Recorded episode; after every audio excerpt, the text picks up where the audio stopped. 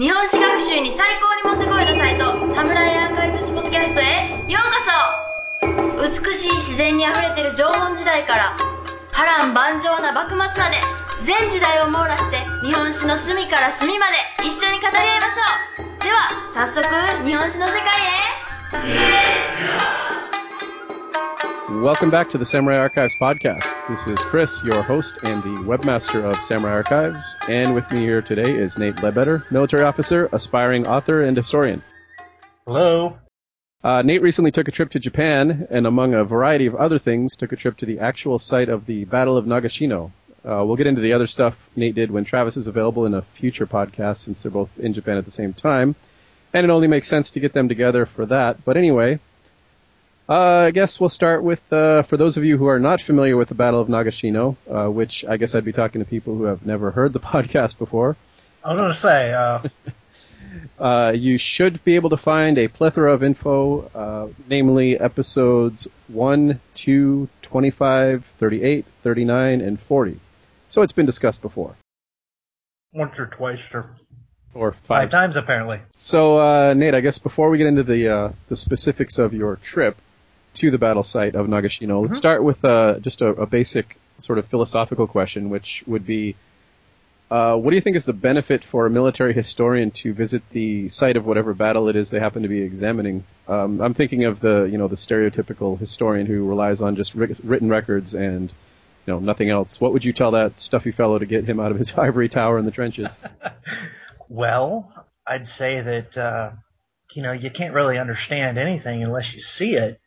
Uh, and that applies to, to just about anything. I mean, you know, a historian who's writing about uh, Kyoto uh, and the city of Kyoto needs to go to Kyoto, even though Kyoto is different uh, today and has changed over the years. You, you know, they still need to go see the things that were the same and then see the things that are different to understand how it's changed from what they're, you know, the, what they're reading in the diary of a court noble or whatever it is they're reading. Um, and I, I think everybody would kind of understand that. It's really no different than that. I mean, you need to go because you're, as you're reading accounts and whether it's the Shinshoki, the Shinshokoki or whatever it may be, and it's talking about what was happening at this place and what was happening at that place, and this hill and that hill. If you don't go and see what those hills look like and what it what it was like on you know at that uh, uh, at those particular locations, then really you're relying on your imagination to fill in everything, and you're gonna do it wrong because you just you, your imagination had you know will will just fill in generic hill or whatever, and it's not Chausuyama or it's not uh, you know Danjoyama or whatever the actual hill it is that uh, that the author that you're reading is writing about. Well, you also recently did write a blog post about this, and uh, also if you want to throw out your URL so that everyone who's listening can also look it up. Sure, it's uh, sengokufieldmanual.blogspot.com. Uh, and yeah, I put together a, uh, a post describing, basically with some pictures and some video, uh, from my day spent around walking, uh, around Nagashino and the Shitaragahara, say that three times fast, battlefield site. So, So, what did you uh, gain from this trip uh, that you may have missed the last two few times that you've been? I know that's uh, the main thrust of your blog post, but uh, I, I guess Right. And, and I guess an, uh, sort of another question on top of that would be, uh, how did you miss it last time? Well, contrary to popular belief, I, I do in fact have a life and a family. And so previously I, I've been to Nagashino twice. Uh, however, I was with my family at the time and, you know, the first time I had a three year old son. The second time I had a four year old son and a one year old or less than one year old daughter, I think. And so that doesn't really lend itself to walking around for seven, eight hours and seeing every little detail of everything you can see. So I had gone uh, twice before, and I had seen, you know, the museum that they have there, which is actually a very good museum. And I had seen the ruins of Nagashino Castle and the little museum that they have there. And I, I driven a little bit around the main battlefield between the Danjoyama Ridge Line and the, the ridge line now known as Shingenzuka. Uh, so I, I'd seen basically the center of the battlefield. But part of the, the problem is that I went there, both times I was there was before I went to grad school at UH and actually got into the research of, you know, my papers and reading the different, you know, the nine different accounts that I ended up reading and um, seeing what terrain features they highlight in it and talk about. So um, while I, I knew the battle, um, at least I knew the battle, you know, as was told by Stephen secondary Turnbull. his yeah well and not just Turnbull but um, you know secondary historians and you know Owada Tetsuo and um, Fujimoto Masayuki and uh, you know Tom Conlan and, and and so on and so forth. That's kind of what was in my head as I was looking around, uh, and I hadn't really gone in depth in my own separate analysis of the battle at that point.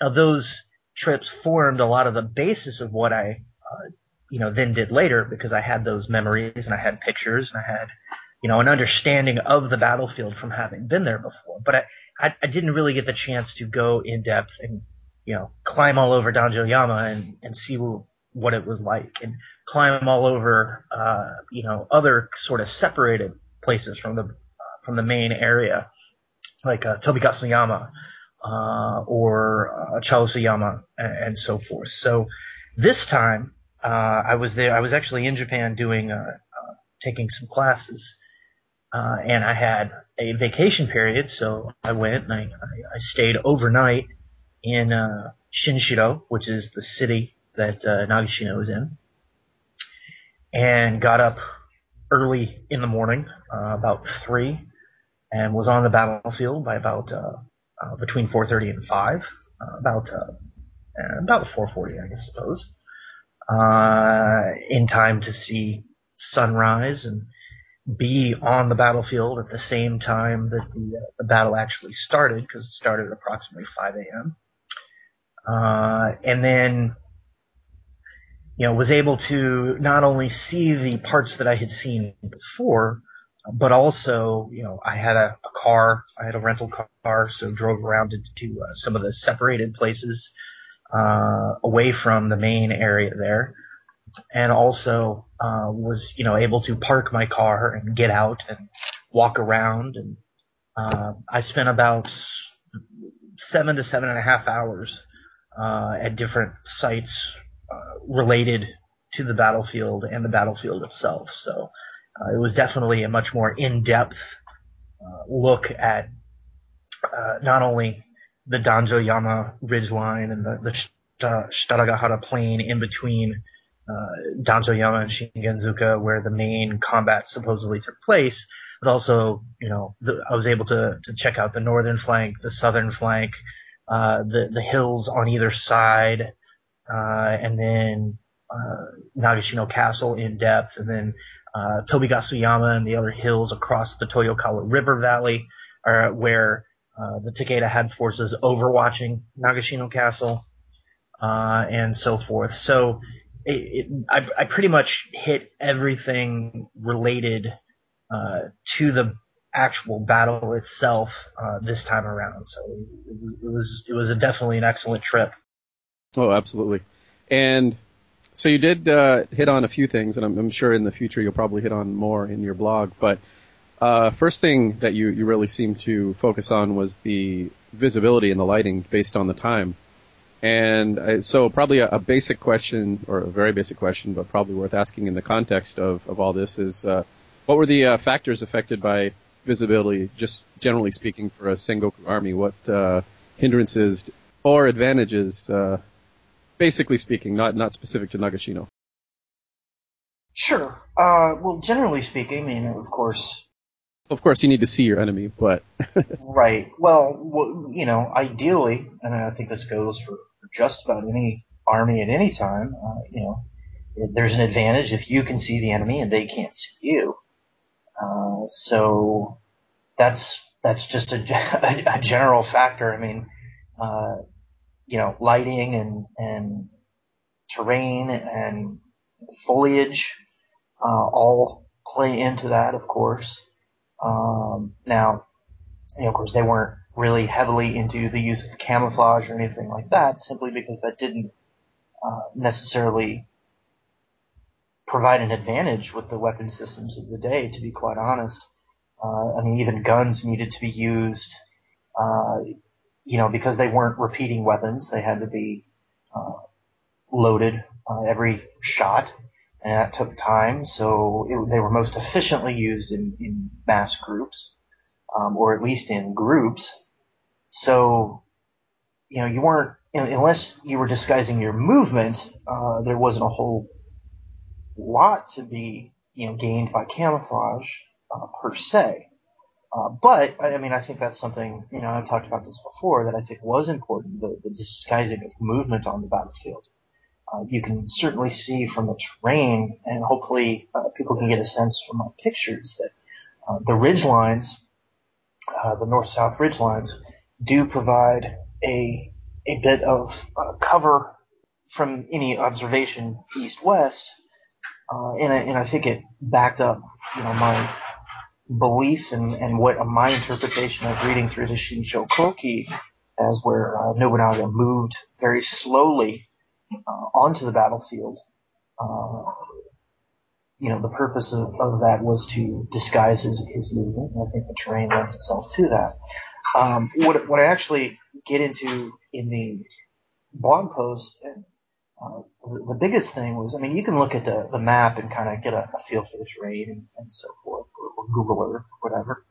Um, what I wanted to do, and the reason I got there so early, was I wanted to see what the lighting was like uh, at the at the time of the battle. And of course, this is about a month and a half after uh, the battle actually would have taken place in, in the year. The battle was on June 29th, and I was there on August 12th. Uh, and there is about a half hour difference in the historical, uh, you know, sunrise data uh, between that time. But uh, I think I was close enough that that uh, I did get a good feel of what it was like being there at the time that uh, you know they would have been moving into position as soon as they you had a, enough you know a little bit of light to see, and then of course five o'clock was when is when the you know, various sources say that the battle started. Well, sunrise on uh, June 29th historically is about 4:47 a.m. Uh, I think so. You know, it would have been just a little bit after uh, sunrise, and, and so it was it was interesting to see what it looked like and see as the you know the, the light it became more light. You know what it would have been like uh, sitting there on the Oda lines, or, or what you know, is perceived as where the Oda lines would be, would have been, uh, and looking across the, uh, the field there. Um, and you, certainly at, at 5 a.m., I mean, it was light enough to, uh, to, to fight. What, yeah, for anybody who's been to Japan in the summertime, uh, would know. But if you haven't been to Japan in the summertime, uh, you know, it may seem that we're talking about awfully early, but sunrise is at like 4:30 a.m uh, in, the, in the height of summer. I mean, light it gets light really early because they have no daylight savings time. Yeah, the daylight savings is uh, and uh, yeah, so I mean, it's not uncommon in uh, June and July to be uh, for for it to be very bright out at, at uh, you know between four and four thirty a.m. So you know that that's not un, that's not surprising. Uh, but it was nice to be actually be there and, and confirm that, you know, yes, at, at 5 a.m. it's certainly light enough for you to, uh, for combat to have taken place. Well, you know what I found uh, interesting is mm-hmm. that it appears that the Takeda would have had the sun at the, directly at their back during their quote unquote charges of the line, which uh, would seem to be advantageous for them. It, it would have been, and it, it's funny because nobody ever nobody ever mentions that. Uh, nobody talks about things like light data and when uh, sunrise was and and, uh, and so on and so forth, or, or the direction of light. But it's such an obvious thing when you're standing there. And uh, if you you know if our listeners go to my blog post, they'll, they'll see I have an extensive section on uh, the fact that you know, sunrise was was at uh, like 4:50 a.m. or whatever, and then the actual point where the sun comes up over the ridge line uh, and and start you know hits your eyes was uh, about uh, you know five five twenty uh, five thirty or so. Uh, I remember coming across because uh, I was on the backside of Danjo Yama and I came around the southern side and I, and I came around the ridge line and and uh, and looked east and it was almost blinding. Uh, and I, I'm not sure if the pictures in my blog post really reflect how absolutely bright it, it was, but uh, you can go and, see them. And I mean, it was it, it was absolutely blinding. I, you could not, uh, with as limited in accuracy as firearms were at, at that time, I would I have a hard time imagining a, a line of uh, 3,000 or 1,000 or however many you know you want to say gunners uh, lined up in front of Danjo Yama facing east and firing away. It, it just you just you can't see. Uh, and you can say, well, they were firing in mass, and so it doesn't really matter if they aimed at targets all you want. But if you cannot look east and fire, you're not going to fire. Uh, so if the battle started at 5 a.m., which I have no reason to believe it didn't, then that technique, the whole Sandan Uchi, you know, three lines in, in formation, rotating through, would have been effective for about 30 minutes until the sun hit their eyes. And then the Takeda would have had a significant advantage. So I, I have a hard time believing that, you know, there was some sort of Kurosawa style, you know, line of gunners destroying the Takeda charges because very quickly after all that started, they would have been rendered pretty much ineffective, and the Takeda would have been able to, with their at least their second wave, uh, come in and close and engage uh, in very uh, you know engaging combat. So what what that what it tells me, uh, my interpretation of that is that it it, it confirms for me uh, that the flanks were really where the main action was because you know, not only does it make sense terrain wise and and based on how the Takeda liked to fight for them to have attacked on the flanks, but the defense uh, is better suited for the flanks too because it's not looking directly east; it's looking, you know, uh, northeast or southeast, uh, but not directly into the sun. So, you know, they're able to fi- uh, acquire targets and fire. Uh, so that that was one thing that that stood out to me.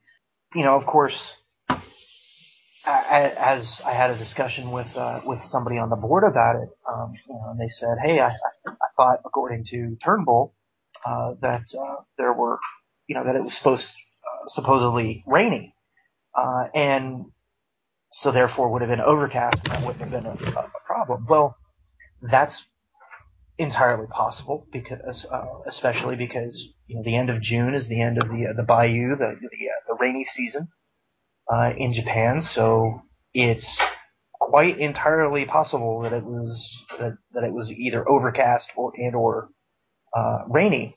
Um, however, it's just as likely that it wasn't. Uh, and since going through the various sources that I did, only one of them actually mentions the possibility of rain uh, I, I don't really have a you know, conclusive feeling that it that it would have been. Uh, so I mean that's just it's it's one of those things that uh, you're not. I mean nobody mentions it because probably nobody has gone and been sitting on the battlefield at 4:30 a.m. waiting for the sun to come up. So uh, just another you know you asked earlier about why uh, uh, about the importance of actually going and seeing uh, the battlefield. I mean, part of it is terrain, and part of it is just understanding the conditions under which people fought.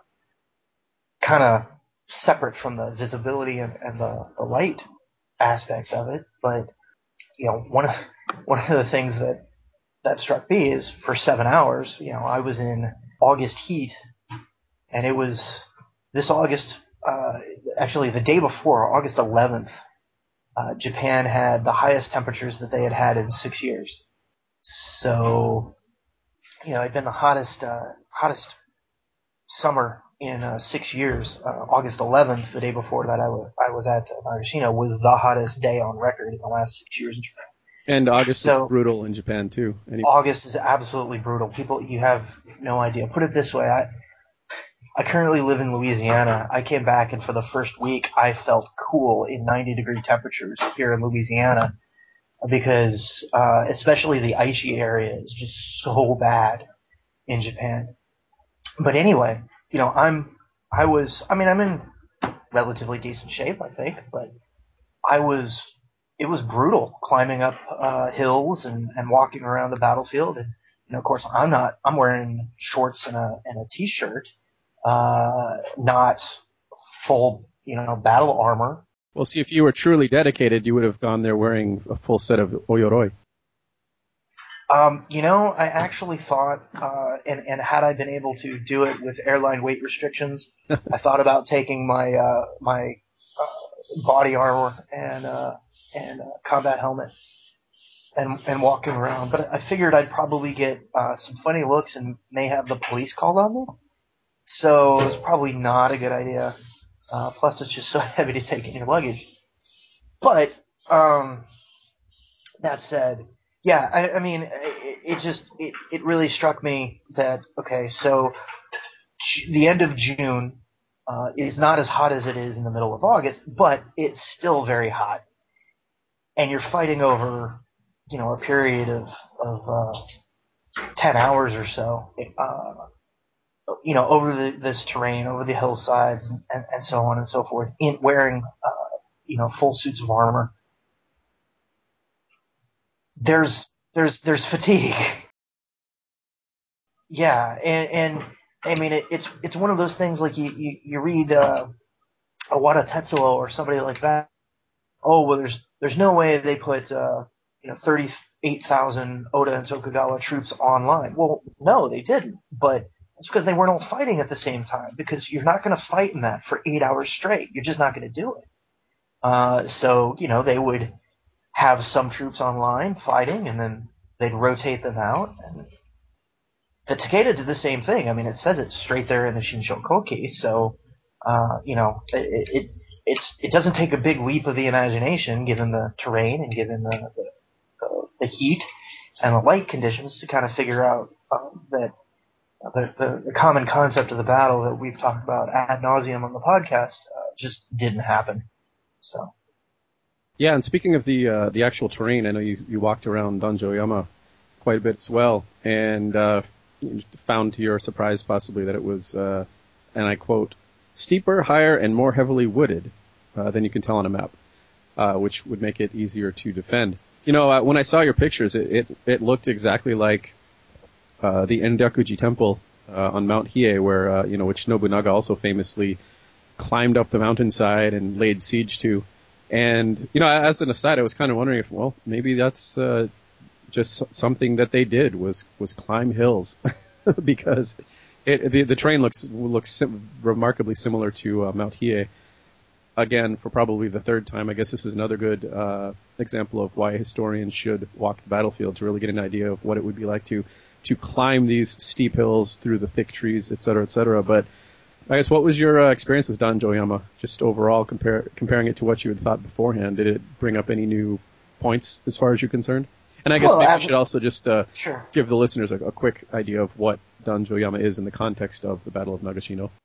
Sure. Okay. So, um, if you're looking at the map uh, of, uh, of of the battlefield, then Danjoyama is the western uh, small ridge line where Nobunaga's and uh, Nobunaga and Tokugawa Ieyasu's forces were oriented east. Uh, you know, looking across the Shita- Shitaragahara field uh, at at the Takeda forces. Uh, so Danjoyama is is where uh, in in the center of it, in front of it, they have the reconstruction of the uh, the barricades, um, and it's it's not a huge hill. Uh, it's I mean it certainly is climbable. I mean I did it, but it's when you look at it on a map and when you're when you're not really climbing it, you're just kind of there on the ground, you know, just looking at it. You don't think of it as because it's not a very big hill. You don't think of it as very imposing, and, and therefore, um, from my first two trips where I hadn't actually climbed around it, uh, my my impression was, you know, pretty much, oh, okay, well, man, they set up on the ridgeline. Okay, big deal. Um, so really, where this where it comes in is uh, if, if you read Thomas Conlan's uh, account or description of the battle in in his book, yeah, Weapons and Fighting Techniques of the Samurai Warrior, 1200 to 1877 AD, specifically on page 171.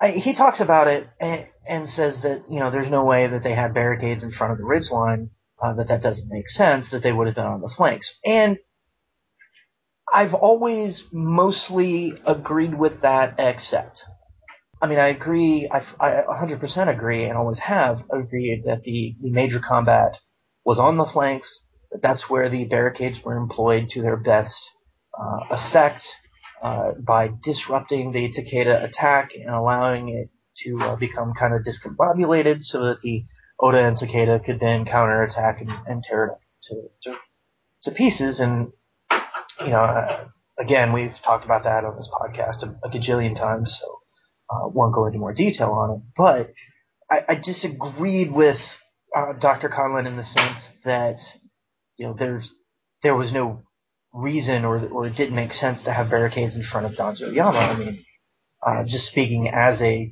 a military officer, you know, why wouldn't you put barricades in front of the center? And especially because my impression was that Danjo Yama was a smaller hill uh, that certainly it could be assaulted uh, by the Takeda, and it would defeat the purpose of uh, the Oda and Tokugawa meeting the Takeda attack on the flanks if the Takeda were able to effect a breakthrough in the center over Danjoyama uh, and then and then outflank them that way, uh, kind of a reverse outflanking by going through the center. But you know, hopefully our listeners can, can picture what I'm talking about.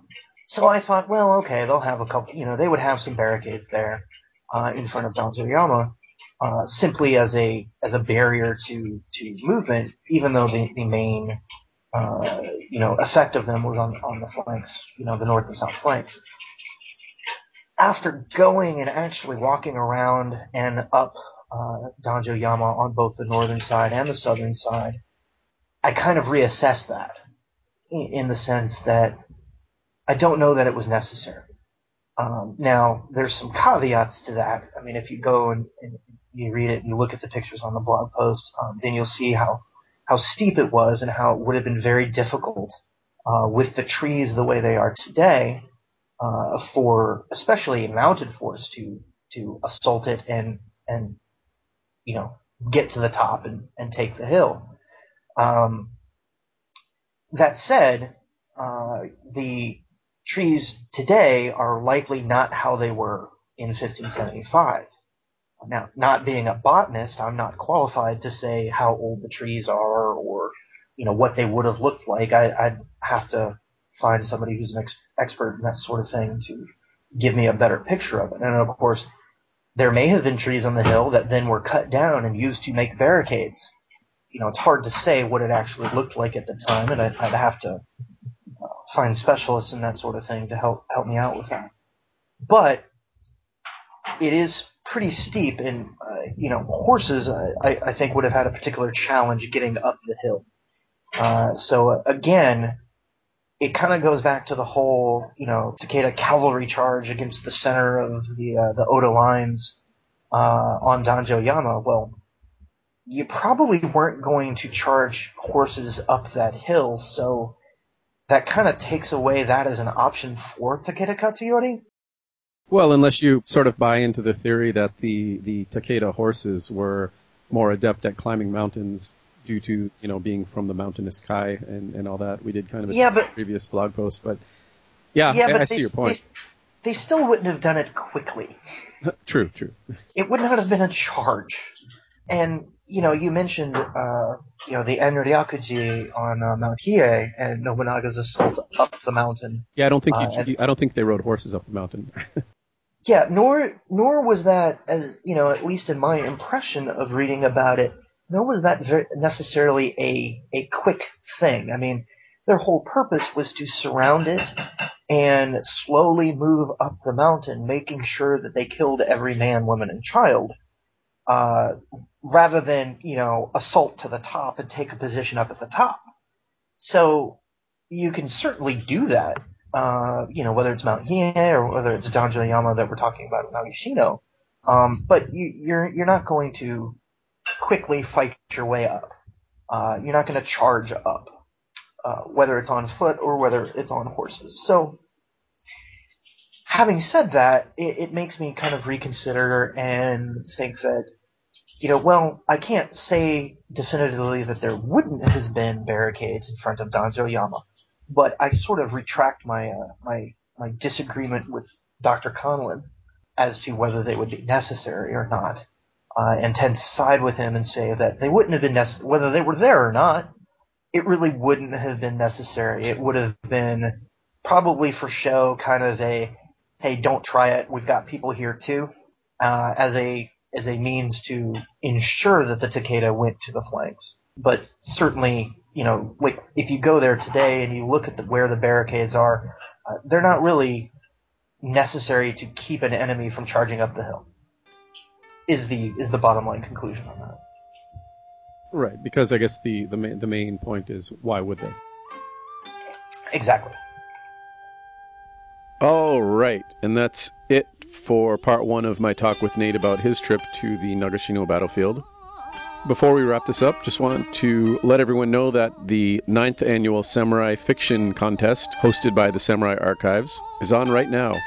Details are available at the podcast blog, samuraipodcast.com, and the winner will get $25 and a copy of the new book, The Way of Judo, which was graciously donated by Shambhala Press. And we'll throw up a link to Shambhala as well on the podcast blog site, so uh, go take a look over there as well. The fiction contest ends in December, so you still have a couple months to get something knocked out and sent in. If you do want to participate, send the story along to samuraipodcast at gmail.com. And so that's all for today. So, as always, if you're going to shop on Amazon, please use our Amazon link. And uh, if you buy anything, a little kickback will come back here to help keep the lights on in the Samurai Archive studio. And also check the podcast blog for other ways that you can help us out. So, this was Chris for Nate saying thanks for listening, and we'll catch you again in about two weeks with part two.